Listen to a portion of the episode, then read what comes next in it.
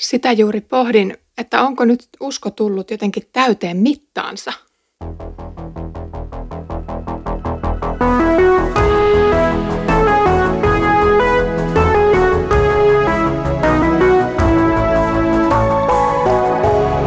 Kirjoitusten pauloissa. Moikka ja kiva kun olet tullut mukaan Kirjoitusten pauloissa podcastiin. Minä olen Iida ja nyt saamme taas lukea pätkän Pietarin kirjettä yhdessä. Edellisellä kerralla lukaistiin kirjeen johdantoa ja nähtiin, kuinka Pietari haluaa vahvistaa uskon kanssa kamppailevia. Tänään on aika pohtia, mihin usko tähtää. Ylistetty olkoon meidän Herramme Jeesuksen Kristuksen Jumala ja Isä.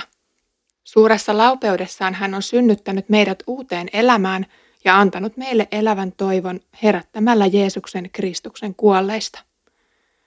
Häneltä me saamme perinnön, joka ei turmellu, ei tahraannu eikä kuihdu. Se on varattuna teille taivaissa, ja voimallaan Jumala varjelee teidät uskossa niin, että te saavutatte pelastuksen, joka on valmiina saatettavaksi ilmi lopun aikana. Siksi te riemuitsette, vaikka nyt jouduttekin jonkin aikaa kärsimään monenlaisissa koettelemuksissa. Kultakin koetellaan tulessa, ja onhan teidän uskonne paljon arvokkaampaa kuin katoava kulta. Koettelemuksissa teidän uskonne todetaan aidoksi, ja siitä koituu Jeesuksen Kristuksen ilmestyessä ylistystä, kirkkautta ja kunniaa. Häntä te rakastatte, vaikka ette ole häntä nähneet. Häneen te uskotte, vaikka ette häntä nyt näe, ja te riemuitsette sanoin kuvaamattoman kirkastuneen ilon vallassa, sillä te saavutatte uskon päämäärän, sielujen pelastuksen. Usko on yksi elämän suurista mysteereistä. Miten se syntyy, säilyy, uudistuu ja viekö se lopulta perille? Pietarin opetus on yksinkertaista. Taivaan isä on synnyttänyt uskon meissä.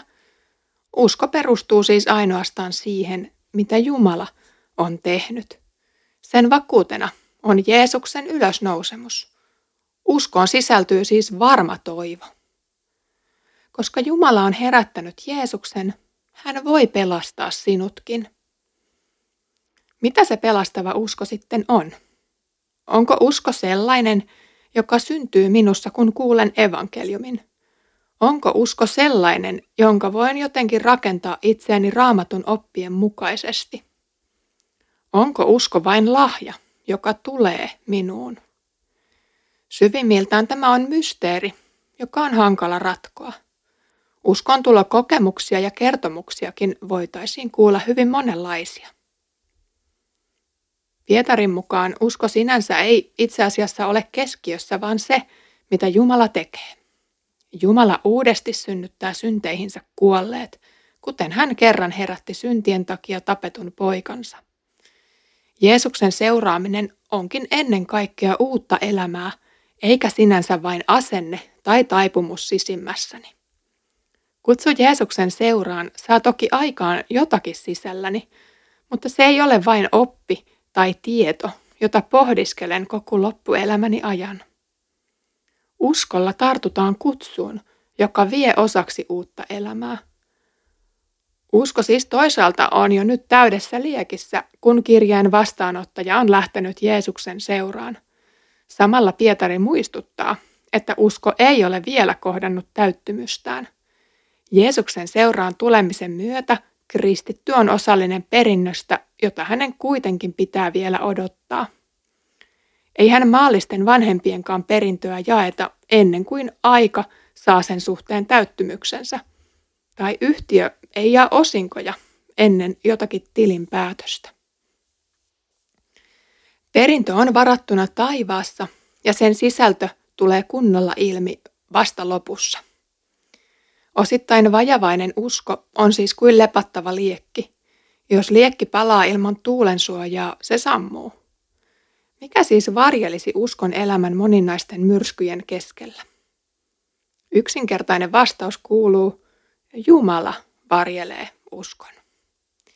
Olet ehkä joskus koettanut pitää kynttilää tai nuotiota yllä tuulenpuuskassa asettamalla kätesi tai selkäsi tuulta vasten. Samaan tapaan taivaan isä sulkee kristityn kouriensa suojaan. Perintö on kuitenkin yhtä varma kuin Jeesuksen ylösnousemus, eikä sitä voi kukaan riistää. Jumala näitä varjelee teidät uskossa niin, että saavutatte sielun pelastuksen.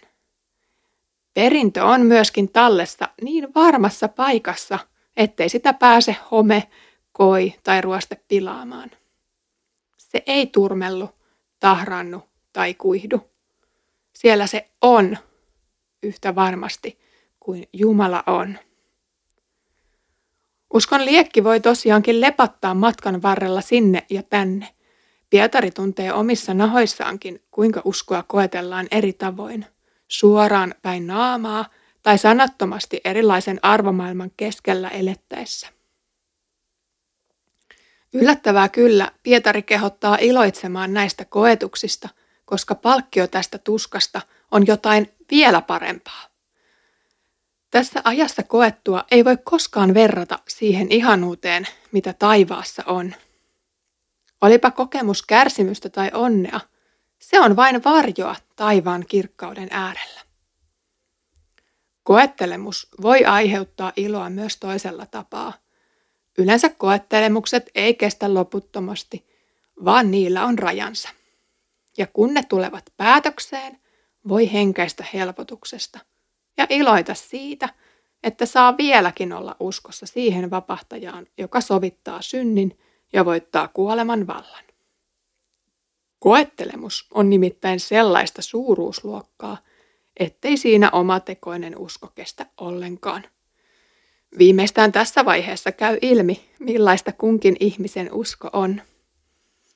Vertauskuvaksi nostetaan kullan erottaminen muusta aineesta – Kullan sulamispiste on itse asiassa hyvin korkea, noin tuhat celsiusastetta, jolloin moni muu aines on jo sulanut ennen kuin kulta saadaan erotetuksi vaikkapa korujen valmistusta varten. Kulta on myös arvokkain ja arvostetuin jalometalli. Uskova joutuu välillä samanlaiseen tuleen ja koetukseen. Oljet ja elohopeat sulavat ja palavat, mutta kestävä ja arvokas jää jäljelle – Olkiukon usko ei kanna, mutta kultaakin arvokkaampi Jeesuksen veri jää aina jäljelle. Kun huomataan uskon olevan kestävää laatua, siitä koituu iloa, kiitosta ja kunniaa taivaassa. Ja taivaassa juhlitaan jokaista pelastunutta sielua, ja se on uskon päämäärä. Ajalliset kiusaukset ja koetukset ovat toissijaisia.